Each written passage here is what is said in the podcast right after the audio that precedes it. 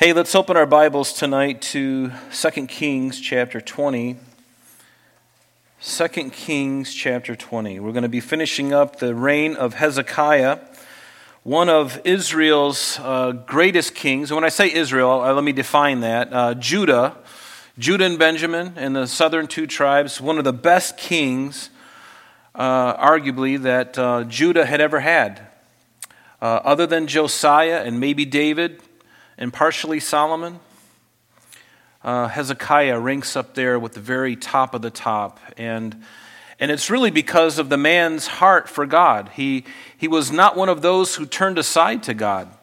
He was always, uh, and he had a horrible father. As, as we looked at last week, it's really uncommon to have a, a young man to have a very poor example of a father and then turn out to be really a really good man. And that goes to show you that it doesn't matter whether you came, it doesn't matter your environment, it doesn't matter your upbringing, your parents, who they were, who they weren't. God can get a hold of you. And, and such is the case with me. You know, I, I didn't come from a religious background. I, I really. Uh, I, I would like to say that I was a mutt. I, I just I didn't have any kind of. I just came out of nowhere, and but I knew God loved me, and uh, and that was enough for me, you know. And I, I had my time in the world, and I'm glad those days are behind me. I never want to look back on them again, other than to be glad that I've forgotten about it, you know, as much as I can. And I know God has, because it's all under the blood. But Hezekiah was just just wonderful man, and the unfortunate thing as we're going on in the book of Second Kings, as we're coming to the end of it, actually, very close to the end, I want you to see a pattern here in these last four kings, roughly the last four kings, significant kings. You know, we had Ahaz, horrible king, Hezekiah, wonderful king, Manasseh, his son, horrible king, Josiah, exemplary king. And then at that point, Judah starts to flatline, meaning that their leaders, after that, it goes rapidly downhill. They do not recover, they're led into captivity into Babylon. And you know, as I look at the history of Israel, I see our country very similar to that. You know, there were times in our country where, you know, things are going well and then just kind of like this ebb and flow, but we're on this um, course right now that is not good at all, folks, and, and it, it ought to stir within us, the church. We can't expect the world to do this, it has to begin with us. And, and what I mean by that is our fervor and our, our desire for the, for the Lord and for um, to be obedient to Him and to be willing to be used by Him. Never get tired of being exhorted in that way because um, I need to come out of my slumber. Has anybody felt like they're in a slumber at times? And, yeah, I think that uh, for each of us, it comes and it goes throughout our, our life as Christians. There's times where you feel like you're on the mountaintop, and then you go through this dry period, this desert time when it feels like God is not doing anything. And, and maybe it's at that time God is revealing to you the things that really aren't in you that should be in you because of the time that you've spent with Him. And it brings things to the surface, doesn't it? It brings things to the surface.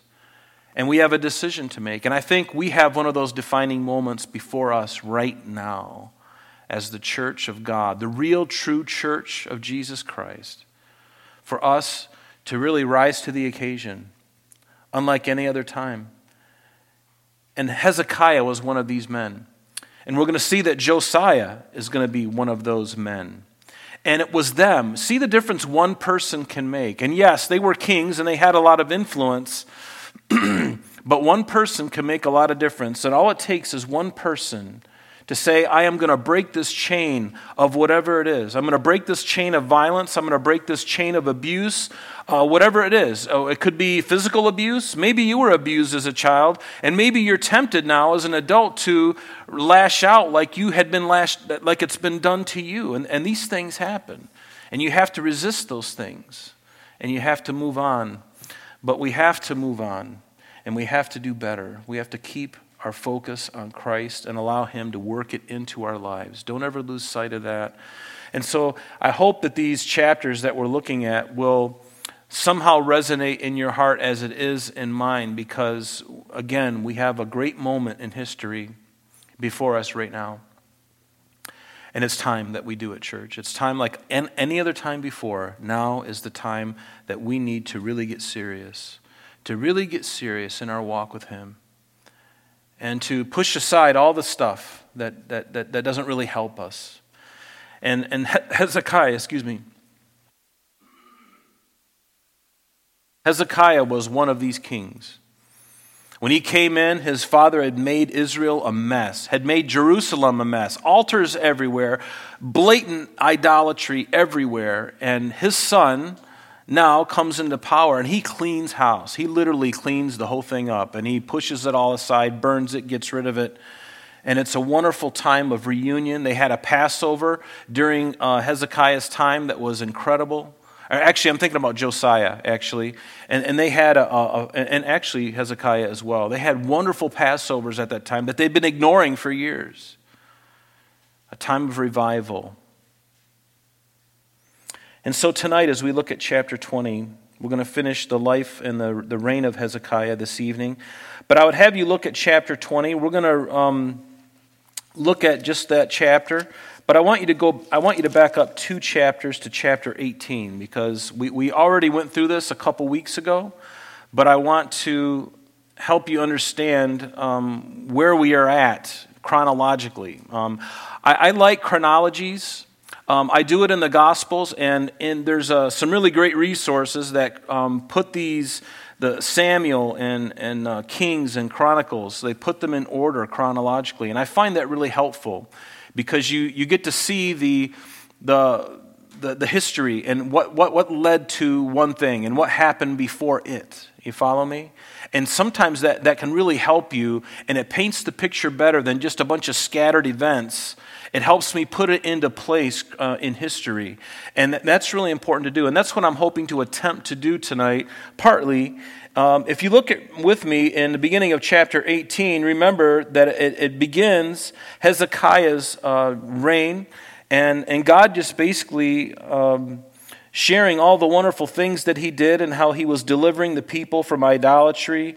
And he even rebelled against the king of Assyria, who he was supposed to pay tithe or pay the tribute to. He cut that off. He was doing all the right things. And then in uh, verses 9 through 12, remember, it was really a uh, those uh, four verses, 9 through 12, were really just a recapitulation of what had happened to the northern 10 tribes, meaning they're going into captivity into Assyria. But then we come into verse 13, and it starts off in the 14th year of, of King Hezekiah. And from verses 13 down through uh, 16 is the first invasion of Sennacherib. Those verses comprise the very first invasion. Sennacherib's going to come against Jerusalem two times. This is the first one, and it was around 701 BC, if you remember. And uh, he came against Jerusalem. And, uh, and when he did, remember, uh, Hezekiah basically gave him all the gold and all the silver, all the treasuries in, in fear uh, because of this formidable foe that was coming against him. So he gives everything away, all the gold and all the silver. And, um, and then immediately after that, we have verse 17. But between verses 16 and verses 17, there's about a 14 year lapse, 14 year time period. The chapter that we're looking at tonight, chapter 20, specifically verses 1 through 19, and you'll understand why I didn't include the last verse in a little while. But 20, chapter 20, verses 1 through 19, it fits right in here between verses 16 and 17 of chapter 18. Okay, so just like the Gospels, or Kings uh, is not necessarily chronological. There's some pieces that are moved around for the different reasons. But I want you to see this because, so immediately after, from verses 13 through 16 in chapter 18, we have this first invasion around 701 BC of Sennacherib. And Hezekiah gives everything away, basically, all the gold and all the silver. And, um, and then um, we're going to read, um, then we're going to look at chapters 20 which I just mentioned, verses 1 through 19. And then right after that, after the events of chapter 20, verses 1 through 19, then resumes what happens in verse 17 of chapter 18. Everybody follow me? So, um, in, in, fact, verses 17 through uh, 35, 36, uh, actually down through chapter 19, all the way down to around uh, verse 36, is really the second invasion of Sennacherib. Okay? And so the part we're going to look at tonight is in between verses 16 and 17 of chapter 18. Okay? And so, just chronologically, that's where it lies. Now, there's a reason that I bring this up, not only just so that you can understand it, but I almost wonder if there's something in this. So, let, us rehash and just read through uh, in chapter 18. Let's read through verses 13 through 16, and then I'm going to skip right over into chapter 20, where, it, where naturally it would go. And I think you'll see something really interesting, perhaps. And I, I think there's some interesting things here. So notice in verse 13 of chapter 18, again, the first invasion of Sennacherib. It says, In the 14th year of King Hezekiah, which is 701 BC, Sennacherib, king of Assyria, came up against the fortified cities of Judah and took them. And then Hezekiah, king of Judah, sent to the king of Assyria at Lachish, saying, I have done wrong. Turn away from me. Whatever you impose on me, I will pay. Now, this is kind of interesting, don't you think? Because this is a man whom the Lord has said there's nobody like him who came before him, and there's nobody coming after him that's like him. I mean, God did say this about Josiah, don't get me wrong, but basically what he's saying is this guy is really amazing compared to everybody else. He's an amazing guy. So, did he have his chinks in his armor? Yes, he did. Did he have weaknesses? He did. Was he an idolater? No. Not Hezekiah. He had his problems. And I want to ask you tonight, as a believer, as a, as a Christian, don't we all have problems? Granted, I don't want to excuse my problems or my sin issues or whatever it is. I don't want to just say, you know, pretend it doesn't happen. No, I want to hit it square on. I want to deal with it and I want to repent. I want to be I want to be better for Jesus. I want to be good for him because he saved my soul. I want to be an ambassador for him, right? And as a result of that, I want to do all that I can.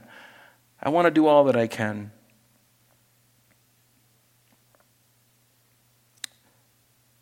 And yet he would do this. It's kind of interesting. Again, not a perfect man. He says, I've done wrong. Turn away from me. Whatever you impose on me, I will pay. And the king of Assyria assessed Hezekiah, king of Judah, 300 talents of silver and 30 talents of gold, which is about $66.3 million as of the price of gold and silver a few weeks ago. All right, that's how much money he gave him. So that's quite a bit. So Hezekiah gave him all the silver that was found in the house of the Lord and in the treasuries of the king's house. At that time, Hezekiah even stripped the gold from the doors of the temple of the Lord, which he had put there, and he uh, and, and from the pillars which Hezekiah, king of Judah, had overlaid, and gave it to the king of Assyria. Now remember what has just happened. The first invasion comes, the king of Assyria. He basically is frightened, naturally so because it was that same group that took the northern 10 tribes captive. Remember that. Now turn over to chapter 20 now, because this is chronologically what happens next. And let's just read through chapter 20 uh, uh, down to verse 19, and then we'll go back and take a look at some of these things. Notice it says, In those days, Hezekiah was sick and near death. So after this invasion, after he gave all the gold and the silver away, he came down with something uh, that was going to be life threatening to him. And he was near death. And Isaiah the prophet, the son of Amoz, went to him and said to him, Thus says the Lord, set your house in order, for you shall die and not live. Then he returned his face toward the wall and he prayed to the Lord. And I love this. Notice his heart. He says, I pray how, remember now, O Lord, I pray how I have walked before you in truth and with a loyal heart. And he was telling the truth. He, he wasn't a perfect man, but he had a loyal heart toward God. He had a moment of fear, yes. And we're going to see tonight that he had a moment of pride and being lifted up in pride. But other than that, the guy has nothing other than just devotion to Jesus. I have walked before you in truth, God, and with a loyal heart, and have done what was good in your sight.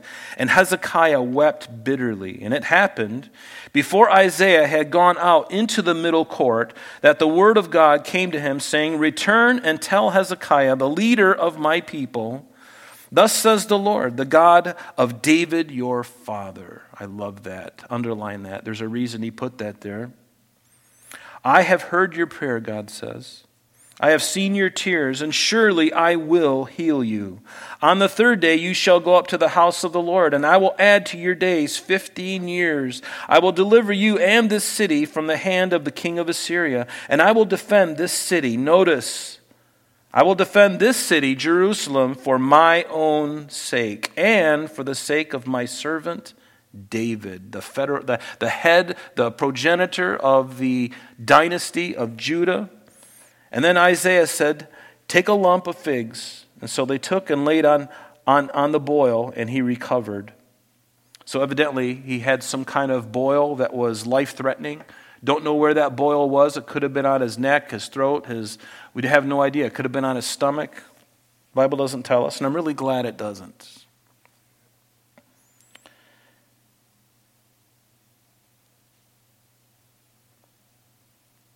So they laid the figs, the clump of figs, on the boil, and he recovered. And Hezekiah said to Isaiah, What is the sign that the Lord will heal me, and that I will go up to the house of the Lord the third day?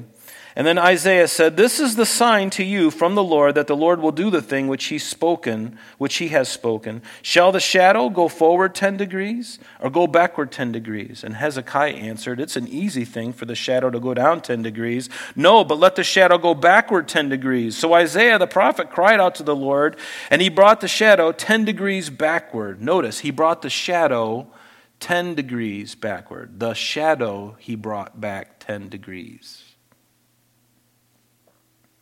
by which it had gone down on the sundial of Ahaz. So at that time, Berodach Baladan, the son of Baladan, king of Babylon, this was way before Nebuchadnezzar came on the scene, he sent letters and a present to Hezekiah for he had heard that Hezekiah had been sick, and Hezekiah was attentive to them. It tells us in Chronicles that uh, he sent uh, this Merodach Baladan from the king of Babylon at the time. He sent a, an, an, a, a couple of ambassadors to Hezekiah with a gift, saying, I'm really glad that you're recovered. And, and, uh, and there's a reason for this. And he showed them, notice, Hezekiah was attentive to them, and he showed them all the house of his treasures the silver, the gold, the spices, the precious ointment, and all his armory. Does that sound like a good thing to do? Not really. Because we know the end of the story, right? and uh, actually, I shouldn't say story. I, I use that word figuratively, but I don't, I'm not a person who believes that the Bible is stories. It's history, it's real history. Okay? So that's really important to know. So he showed him the silver, the gold, the spices, precious ointment, all of his armory, all that was found among his treasures. There was nothing in his house or in all of his dominion that Hezekiah did not show them. He basically rolled out the red carpet, opened the doors, and lit the lights, and had hors d'oeuvres, and showed them all the very best of everything. Then Hezekiah the prophet went to King Hezekiah and said to him, He says, What did these men say, and from where did they come to you?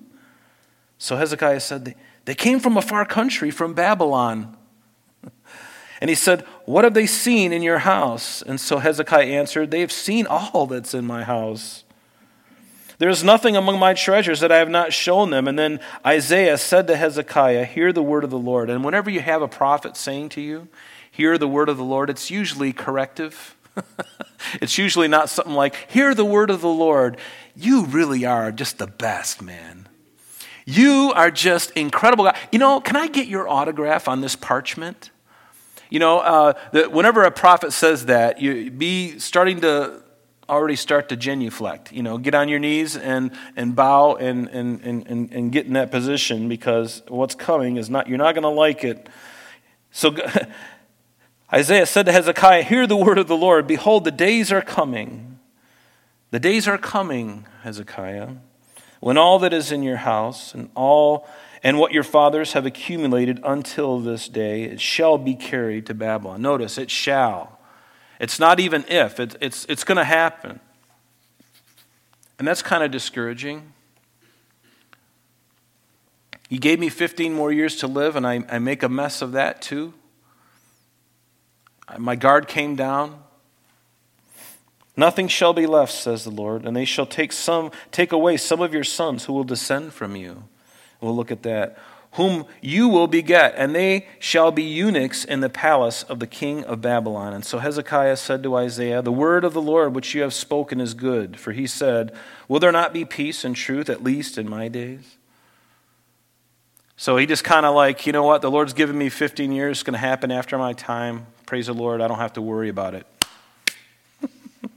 I don't know if that was his heart completely, but there is a little bit of cavalierness to this that leads me to believe that uh, Hezekiah was very glad that, um, that this was going to happen uh, after his time.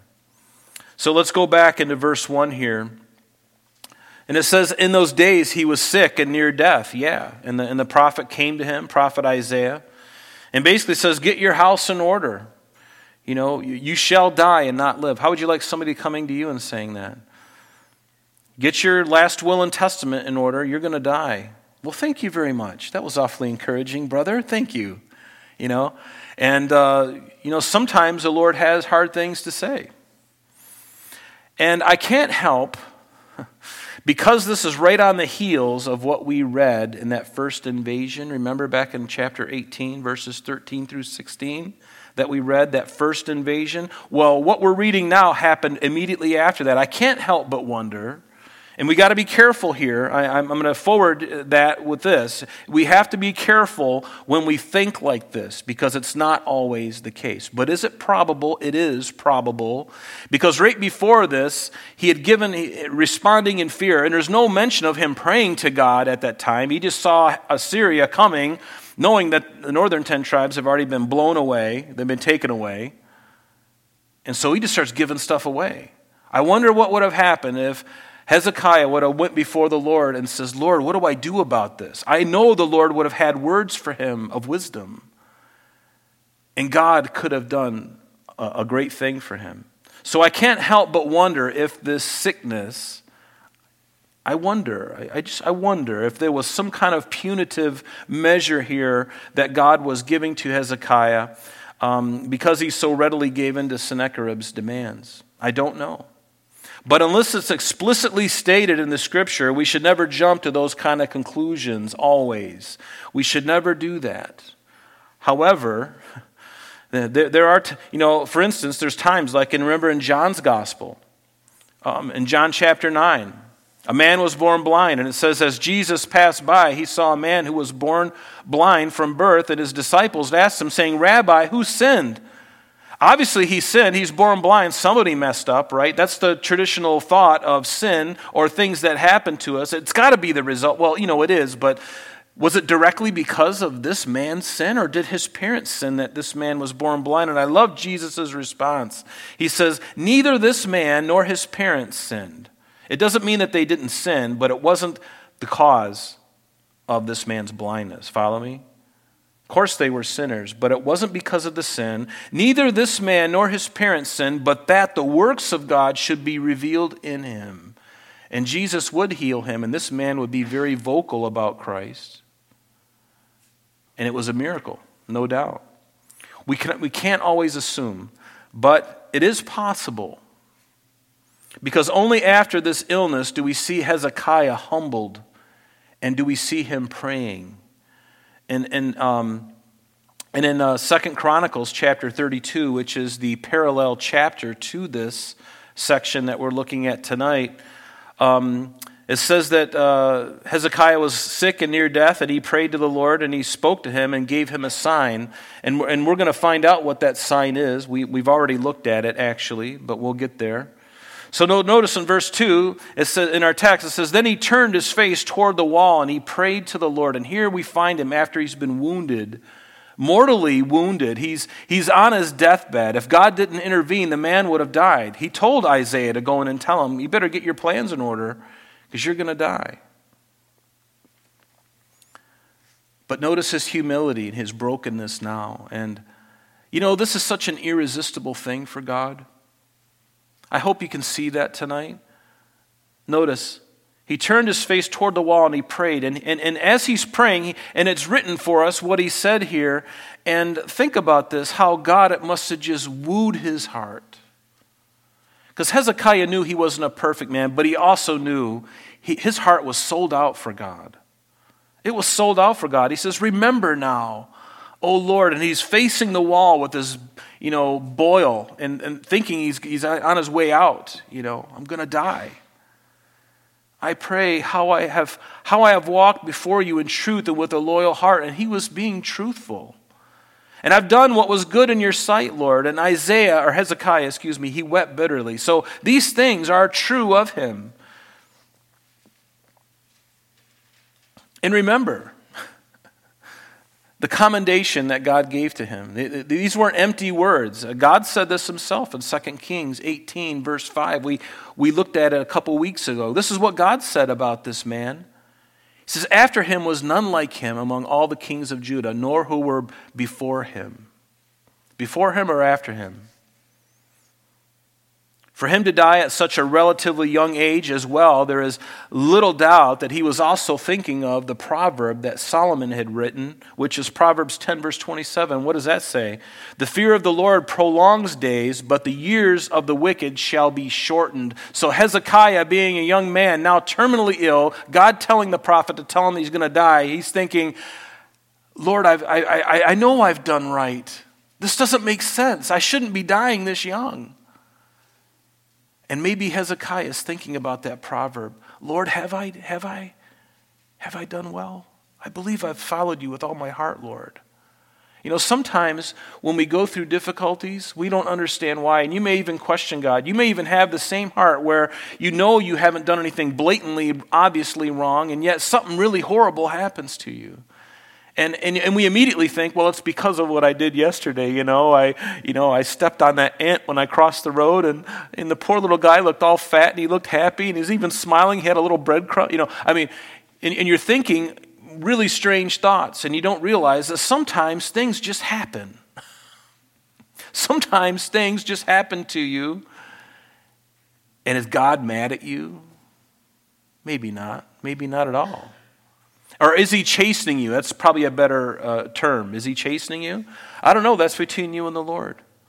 But don't assume that it's always that. Sometimes it's just to bring me closer to him. And there's no other way around it. Sometimes. And it happened, verse 4, before Isaiah had gone out in the middle of the court, that the word of the Lord came to him, saying, Return and tell Hezekiah. Notice, the leader of my people. Notice how God referred to Hezekiah. The leader. Literally in the Hebrew, it's Nagid. Does that sound familiar to you? Nagid is a, is a, is a term that is endearing to a, a Jewish person. You're the leader of my people, Hezekiah. I love you. Thus says the Lord. Return and tell Hezekiah, the leader, the Nagid of my people. Thus says the Lord, the God of your David, your father. We'll look at that. Underline David, your father. He says, I've heard your prayer. Aren't you glad that God hears prayer? Has he heard your prayer? Do you think God's not listening? He's listening. When you don't think he's listening, he's listening. So often we get so despondent and we get so discouraged by what we've done or the things that we thought or whatever it is, and we, we don't think God is listening. In fact, you're sitting in your car and you're praying, and the devil's whispering in your ears all the time you're praying. He's not listening to you, you hypocrite. He's not listening to you. Listen, don't follow the, the thoughts of your heart. Don't listen to the thoughts of your heart. And sometimes my heart betrays me, and the devil wants to in, certainly encourage those evil thoughts. Sometimes he's the one doing it. Sometimes it's just me, and he's going, Yeah, that is true about you. He's just going to come in and pile on the, the, the condemnation. Not the conviction, the condemnation. Do You know the difference between conviction and condemnation? Condemnation is to rub your nose at it and tell you that your, God is done with you because of what you've done. And if, if that happens, then that is the work of the enemy. When somebody rubs your nose and says, God is, no, oh, he's so upset with you. I can't believe it. You know, you probably should just leave the church. You've done this too many times. You're finished. That's condemnation. Conviction sometimes comes with chastisement, chastening you.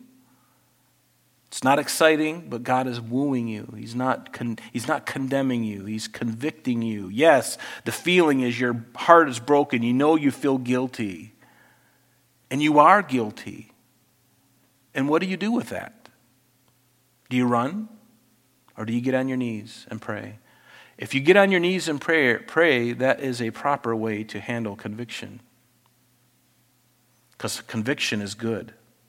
I love when God convicts me because I can be a little too cavalier and a little blase about sin in my own life, and I need Him to hold me accountable. Pray that God will give you that conviction when you go astray. And if you do, you know you're being treated by a loving Heavenly Father. If I'm getting away with it and seemingly no brakes are on and I, I, I see no re- restrictions in my life, I start to worry. I want the Word of God to zap me every time that I'm doing something really wrong or when my heart gets bitter and cold. It shouldn't be something we shrink away from. But notice the encouragement that the Lord gave to this hurting man. He knew he was doing the right thing. And now I've got I'm young and I still I've got this boil and you tell me I'm going to die. Notice also how even in his, the struggle of his, the Lord still saw Hezekiah as the leader of his people. In Samuel, remember when God spoke to Samuel and says, Now go and anoint Samuel. You shall anoint him commander. And the word is Nagid, commander. Same word in Daniel chapter 9, verse 25, as the Lord is talking about this 70 week prophecy of Daniel. What does he say in verse 25 of Daniel 9? Know therefore and understand that from the going forth of the commandment to restore and build Jerusalem until Messiah the Prince, the Mashiach Nagid. Same word here, the commander of my people. And here it's speaking of Jesus. And now he's using that same word to say, Go tell the Nagid of my people. Go tell Hezekiah. What encouragement that must be. And, and then, you know, it even gets better than that. And it's as if the Lord found his sincerity and his humility irresistible. I mean, think about it. God could have just told Isaiah the prophet just to go home, but as he's leaving the king's presence, the king is crying his eyes out, pouring his heart out in true repentance, in true seeking God. And God says, Wait a minute, Isaiah, I can't my heart can't let you take another step. You need to go back in him and give him a message for me. And see, God hasn't changed. He's the same for you and I. When we, when we, when we take a, a baby step toward him, he's running to us. He wants to bless, he wants to encourage your heart. He doesn't want to condemn you. Yes, there are things that we do wrong, and yes, we do need to turn from them. Yes, all those things are true, but He wants to bring you to Himself. And so I love the scripture in Isaiah 42, verse 3, where it says, A bruised reed he shall not break, and a smoking flax he will not quench. And Hezekiah was like a bruised reed. It should be standing up straight, but he's just feeling so overwhelmed by his sickness and, and wondering. And, and Lord, I've done all these good things, and he's a, he's a bruised reed. There's just a little bit of an ember left. He's like a smoking flax, and you have to come and and you wave your hand trying to blow that thing, hoping a spark will take off, and then a small little flame, and then you add some stuff to the pile, and there's a fire. You see that when you go camping, don't you? Unless you're like me and I get one of those little sticks that you just throw it underneath there and you light it and walk away, and then you got a fire. Hallelujah. But uh, a smoking flax he will not quench. And what does it say in James? Humble yourself in the sight of the Lord, and he will lift you up. But first, the way is down, and then he lifts you up. Not the other way around. I don't go up. If I go up, he's going to bring me down. But if I am down, He's going to lift me up. And that's exactly what he did to, to Hezekiah. And notice what he says here in verse 5 Return and tell Hezekiah, Isaiah, the leader of my people. And notice, the God of David, your father. Notice that God hears our prayers despite what we think or feel, but notice that the Lord eh, addressed himself to Hezekiah as the God of your father David. Underline that because that's really significant. Because it was a means to remind him, to remind Hezekiah in this dark period of his life where he wasn't sure he was going to make it. From his point of view, he was going out. And God says, Go tell the commander of my people, the God, the father of your father, the God of your father David. Why David? Why did he say that phrase? Turn with me to 2 Samuel chapter 7. This is a, a, an area in the scripture that I love to go to, and it's one that you'll probably remember for the rest of your life because I visit it so much. It's the Davidic covenant. You can write the reference down if you want. I'm going to read it to you right now. It's 2 Samuel chapter 7 verse 8 through 16. It's the Davidic covenant. And God is reminding Hezekiah in this dark hour of his life, thinking that he's on his way out, God reminds him, "I am the God of your father David, Hezekiah. Don't forget that." Because what did God say to David when he became king? When David wanted to build God a house. God says, "David, you can't build me a house." Your hands are filled with blood. Your son Solomon, he's going to build a house, but not you. But because it was right in your heart, I'm going to tell you what I'm going to do. I'm going to build you a house, David. And he goes and he says in verse 8, Now therefore, thus shall you say to my servant David, Thus says the Lord of hosts, I took you from the sheepfold, God says to David, from following the sheep to be ruler, there it is, over my people over Israel. And I have been with you wherever you have gone and have cut off all your enemies from before you, and have made you a great name like the name of the great men who are on the earth. And moreover, I will appoint a place for my people Israel, and I will plant them. Now, think of how this would feel. I mean, I wonder if Hezekiah, as he's hearing this, God uh, say, I'm the God of your father David. I can't help but wonder if Hezekiah was remembering that covenant that God made to David that was going to go through him as well. And I think that's a good thing. Don't be discouraged, Hezekiah. I'm the God of your father David. Do you remember what I told David? And we're reading it right now. Since the time that I commanded judges to be over my people and have caused you to rest from all of your enemies, also the Lord tells you that he will make you a house. And when your days are fulfilled and you rest with your fathers, I will set up your seed after you. Yes, it's speaking of Christ in the long haul, but in the mid haul, it's speaking of all these different kings, including Hezekiah, who was young and near death at this moment. He shall build me a house for my name, and I will establish the throne of his kingdom forever. Hezekiah, the line that you're in is going to extend on forever. Remember that. And I will be his father, and he shall be my son. If he commits iniquity, I will chasten him with the rod of men and with the blows of the Son of Men. That didn't appeal, that, you know, uh, anyway. So, but my mercy, notice verse 15, shall not depart from him, as I took it from Saul, whom I removed from before you. And your house and your kingdom shall be established. How sure is God? Did he say might? I, I don't know. You know, your kingdom might go on. I don't know, but you're not really a good boy today. You're really not. I just don't. Think, did you tithe this week? Did you help the elderly woman across the street? Did you help Virginia Root put her groceries away? If not, I don't know. I don't know. It might happen, but it doesn't look so good. Is that the way God is? No. He says, and your house and your kingdom shall be established. That is God's unmerited favor It shall be established forever. Your throne shall be established for. He repeats it like three times. Don't forget this, Hezekiah. And our, our, you know, isn't it true that when you're going through difficult times like that, that's when you need that encouragement? And God was going to make sure. And I think just by saying the phrase, I'm the God of your father David, he could have said, I'm the God of your father Ahaz. No, he said, I'm the God of your father David. It's to David that I gave that covenant all the way through, even Ahaz to you, and it's going to go on and it's ultimately going to be into Christ. It's going to be speaking of Christ. So, verse 6 And I will add to your days 15 years. I will deliver you, notice, and this city from the hand of the king of Assyria. And I will defend this city for my own sake, and for my own sake, and for the sake of my servant David. Notice what the Lord did here. He gave him the promise of 15 more years. I mean, there is a blessing, certainly, of having more life to live, especially when you know God has given you 15 years. See, I don't even know what tomorrow holds. I don't know that I have tomorrow. I could die in my sleep tonight. But if God says you're going to have 15 years, you're going to have 15 years. And he did. He had 15 years. God held Hezekiah's breath in his hand just like he does us. He gave him his end date. Now, most people never have that. They don't have, they don't know their terminus. They don't know when their end is. And this to me is a blessing and a curse because what would you do with those 15 years? Think about that. If God told you tonight you got 15 years, what are you going to do with those 15 years? Oh my goodness. It'd be one thing if the Lord told me I had three weeks to live. But I got 15 years? Hmm. What would I do? What would you do?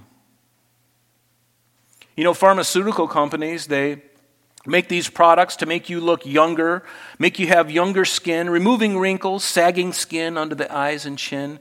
People are clamoring to do anything to live longer, to look younger.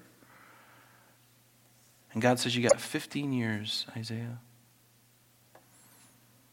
And also, he told him, he says, that he would deliver him. Notice, I'm going to deliver you from the king of Assyria and the city of Jerusalem.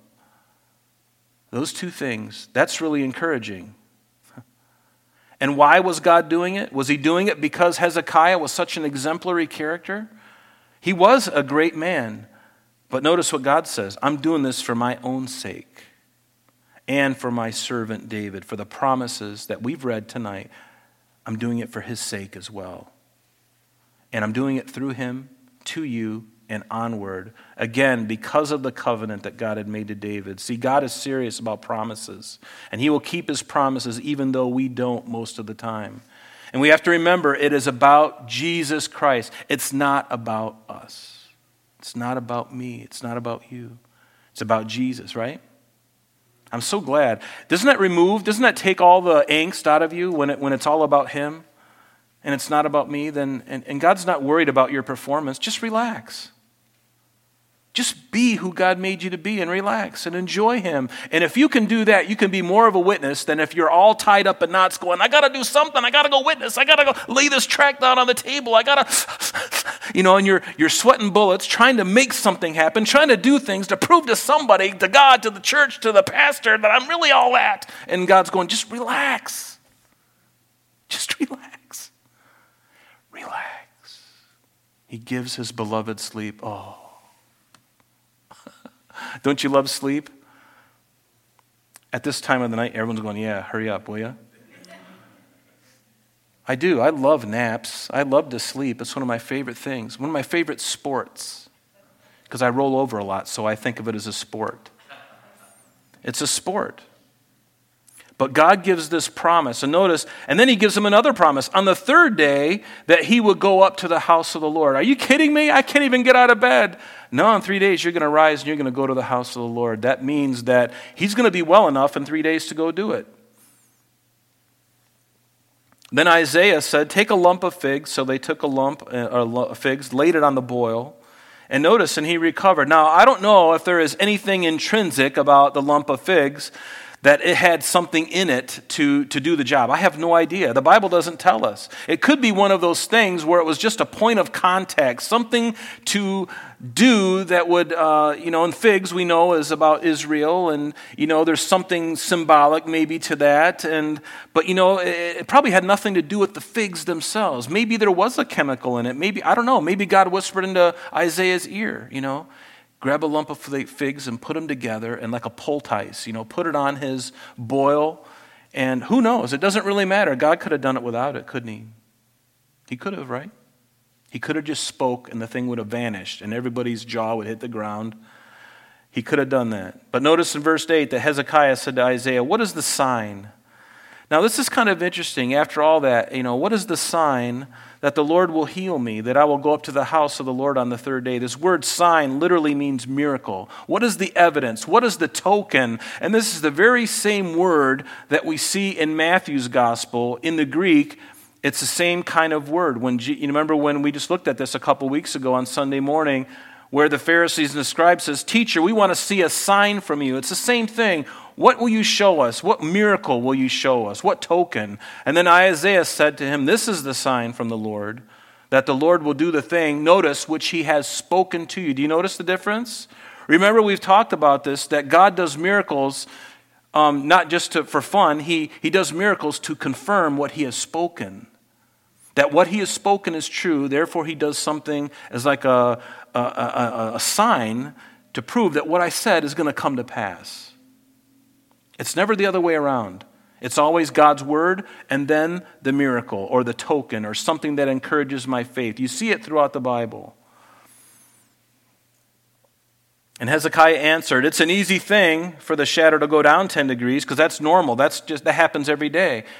No big deal for it to go forward, but, uh, uh, but, but for the shadow to go down 10 degrees, and th- this word degrees literally means steps. Um, in the NIV, for this very verse, it says that um, the prophet Isaiah called to the Lord, and the Lord made a shadow go back, and the 10 steps, or the, the uh, steps, it, it had gone down on the stairway of Ahaz. So evidently, Ahaz had made this stairway, probably next to his house or something, and depending on where the sun went on the day, probably it, it, would be like a clock for us. Like on the seventh step, maybe it'd be seven in the morning. On the twelfth step, it'd be, you know, whatever. You kind of get the idea. So they were figuring it out, and I, uh, Hezekiah, or Ahaz, excuse me, made this sundial or this uh, steps that would show the sunlight at certain times in the day.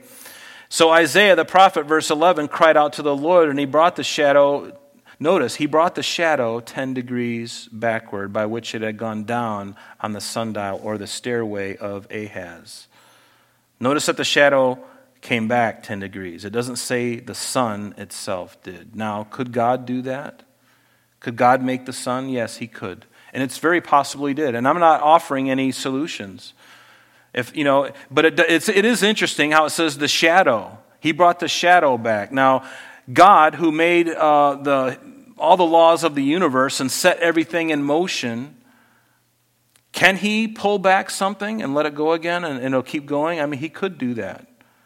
Is it possible that somehow he refracted that light by another heavenly body at the, at, just at that moment to come and intercede for it and it would reflect and do something unique? He could have done that too. I kind of like the bigger thing myself. I don't really care how he did it. And there's been a lot of debate, and no, uh, you know, you can get into all that, and people argue about stuff like that. I don't. I'm like, whether it's the shadow or the sun makes no difference. Either way, he did it. Uh, either way, he did it. God did a similar thing in Joshua's life in Joshua chapter 10. He he allowed the day to go extended much, much, much longer. And what did God do there? It just says that He stopped the sun and the moon and it halted. So, can He do it? I think He can. I think He's big enough to do it. If He's able to speak and it comes into existence, I think even in the natural laws of order, He can, if He so chooses, He can do something that would normally cause chaos in the universe and He has the ability to fix it in real time at the moment. Just like that. How big is your God? I think He's that big. Because if He can speak and something comes in, if I said, Lord, a cheeseburger right now would be really nice. A big fat one with cheese on it, right here. And all of a sudden a plate appeared, and then I'm waiting for the, you know, the cheeseburger to show up. And God will go, psych, not going to bring you that. No. So you get the idea. I think he's big. Now, remember that God is omnipotent. He's all powerful. He can do whatever he wants. Now, between verses 11 and 12, and I hate to do this to you, but I'm going to. Between verses 11 and 12 um, is what could be called Hezekiah's lament and his praise. It's not recorded for us here in 2 Kings chapter 20, but it is recorded in Isaiah chapter 38, specifically verses 9 through 20. And I'd like to read that, just read it to you, because this is the lament at this point in time where Hezekiah is pouring out his heart to God. Again, it's not in, recorded here, but it is recorded in Isaiah chapter 38, 9 through 20. And this is what it is. This is the writing of Hezekiah, king of Judah, when he had been sick and had recovered from his sickness.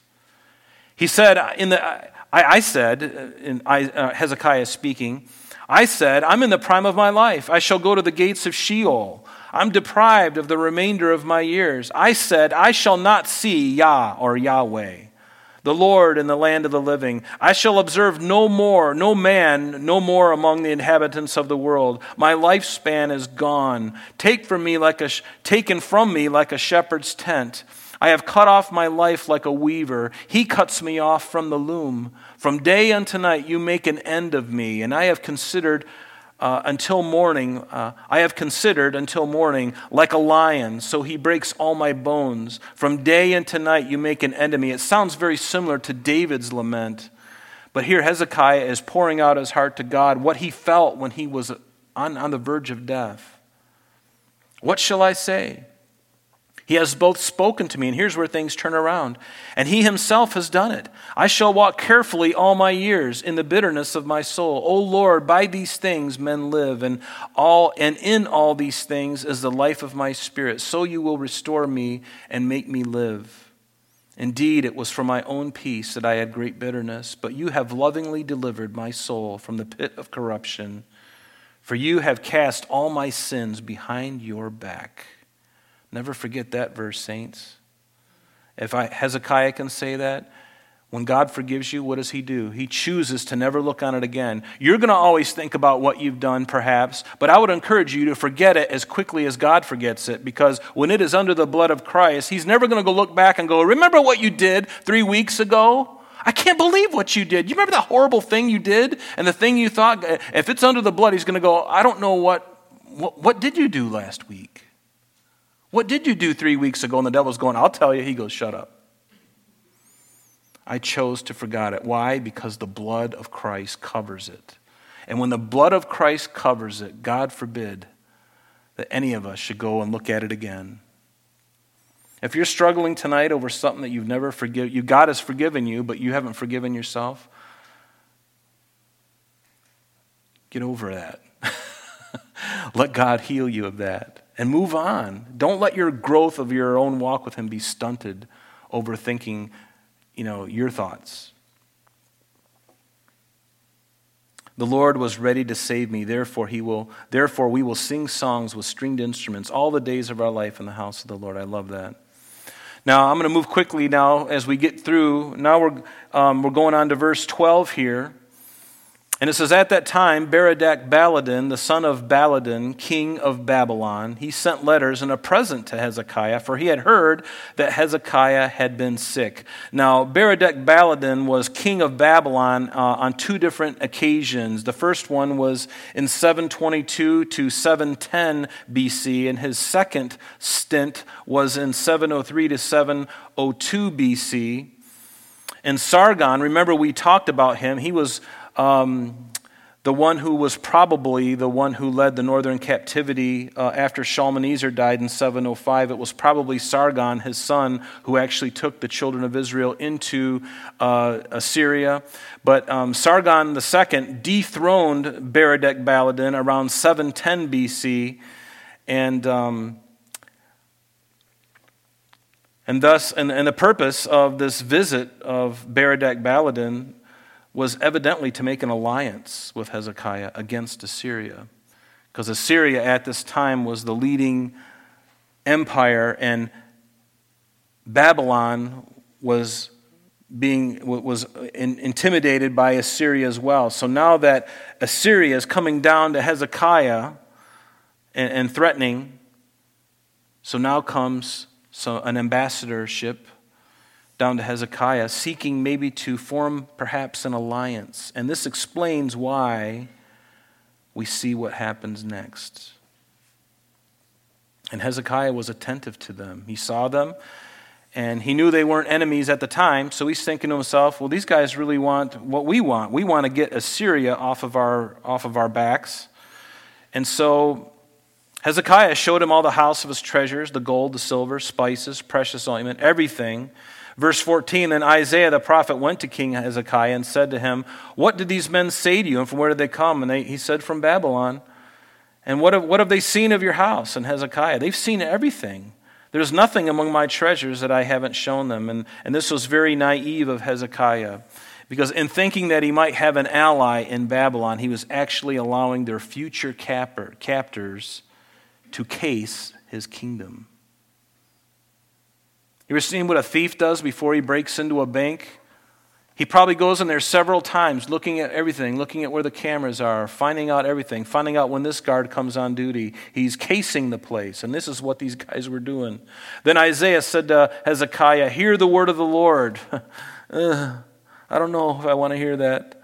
Behold, the days are coming when all that's in your house, what your fathers have accumulated unto this day, all of it shall be carried to Babylon. Nothing shall be left, says the Lord.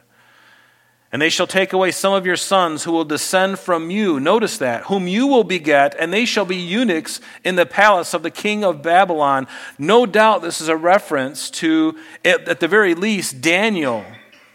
Daniel and his three comrades. And it also includes Ezekiel, because we know there were three deportments of Jews when, when Babylon finally did come against Israel, Jerusalem.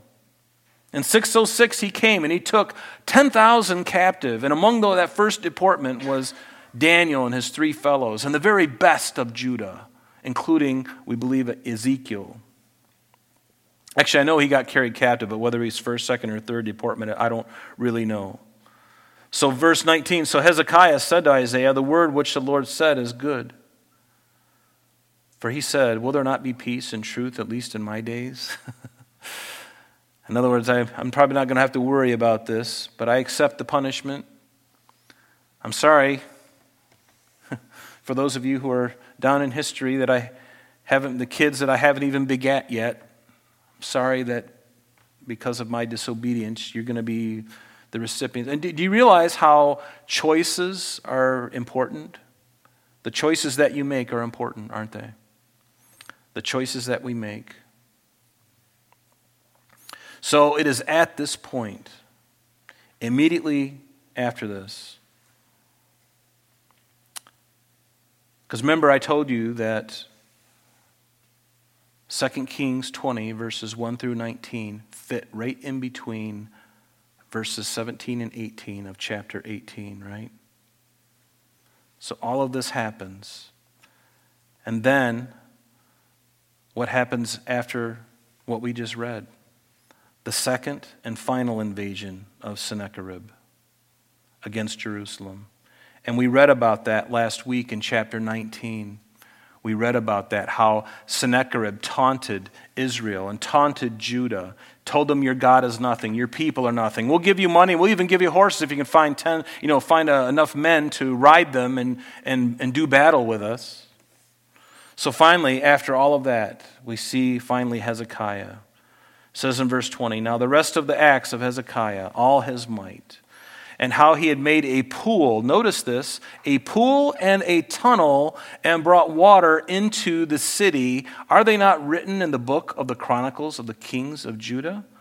Well, funny you should ask, because it is. We've read some of it tonight. In Second Chronicles 32, verse 1 through 4, what does it say? After the, these deeds of faithfulness, Sennacherib, king of Assyria, came and entered Judah, and this was his second time, and he encamped against the fortified cities, thinking to win them over to himself. And when Hezekiah saw Sennacherib come, that his purpose was to make war against Jerusalem, he consulted with his leaders and commanders to stop the water from the springs which were outside the city, and they helped him. Thus many people gathered together who stopped all the springs and the brooks that ran through the land, saying, Why should the king of Assyria Assyria come and find much water. And then in verse 30 of Second Chronicles 32, it says this This same Hezekiah also stopped the water outlet, stopped the water outlet of Upper Gihon, and brought literally straight the water by tunnel to the west side of the city of David, and Hezekiah prospered in all his works. So, what happened was Zion, remembers this little sliver of land just to the south of the Temple Mount. The Temple Mount is here, and then right south of that, there's this little sliver of land. And so, what they did is they stopped up the waters on the east side because this is the, the Kidron Valley, and over here is the Mount of Olives. And so, they stopped up this water and they brought it inward, and they built a tunnel, and that tunnel went straight over to the Pool of Siloam, which is on the western side of the city of David or Zion, this little sliver of land. So, about 1,500 feet straight, they did this. It's called Hezekiah's Tunnel. You guys went to it recently, didn't you? Right. Yeah.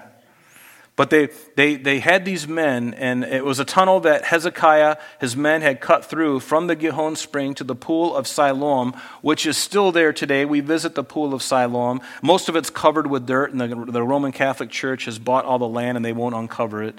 And so they, um, they but some of it is exposed. Maybe, is it all exposed now?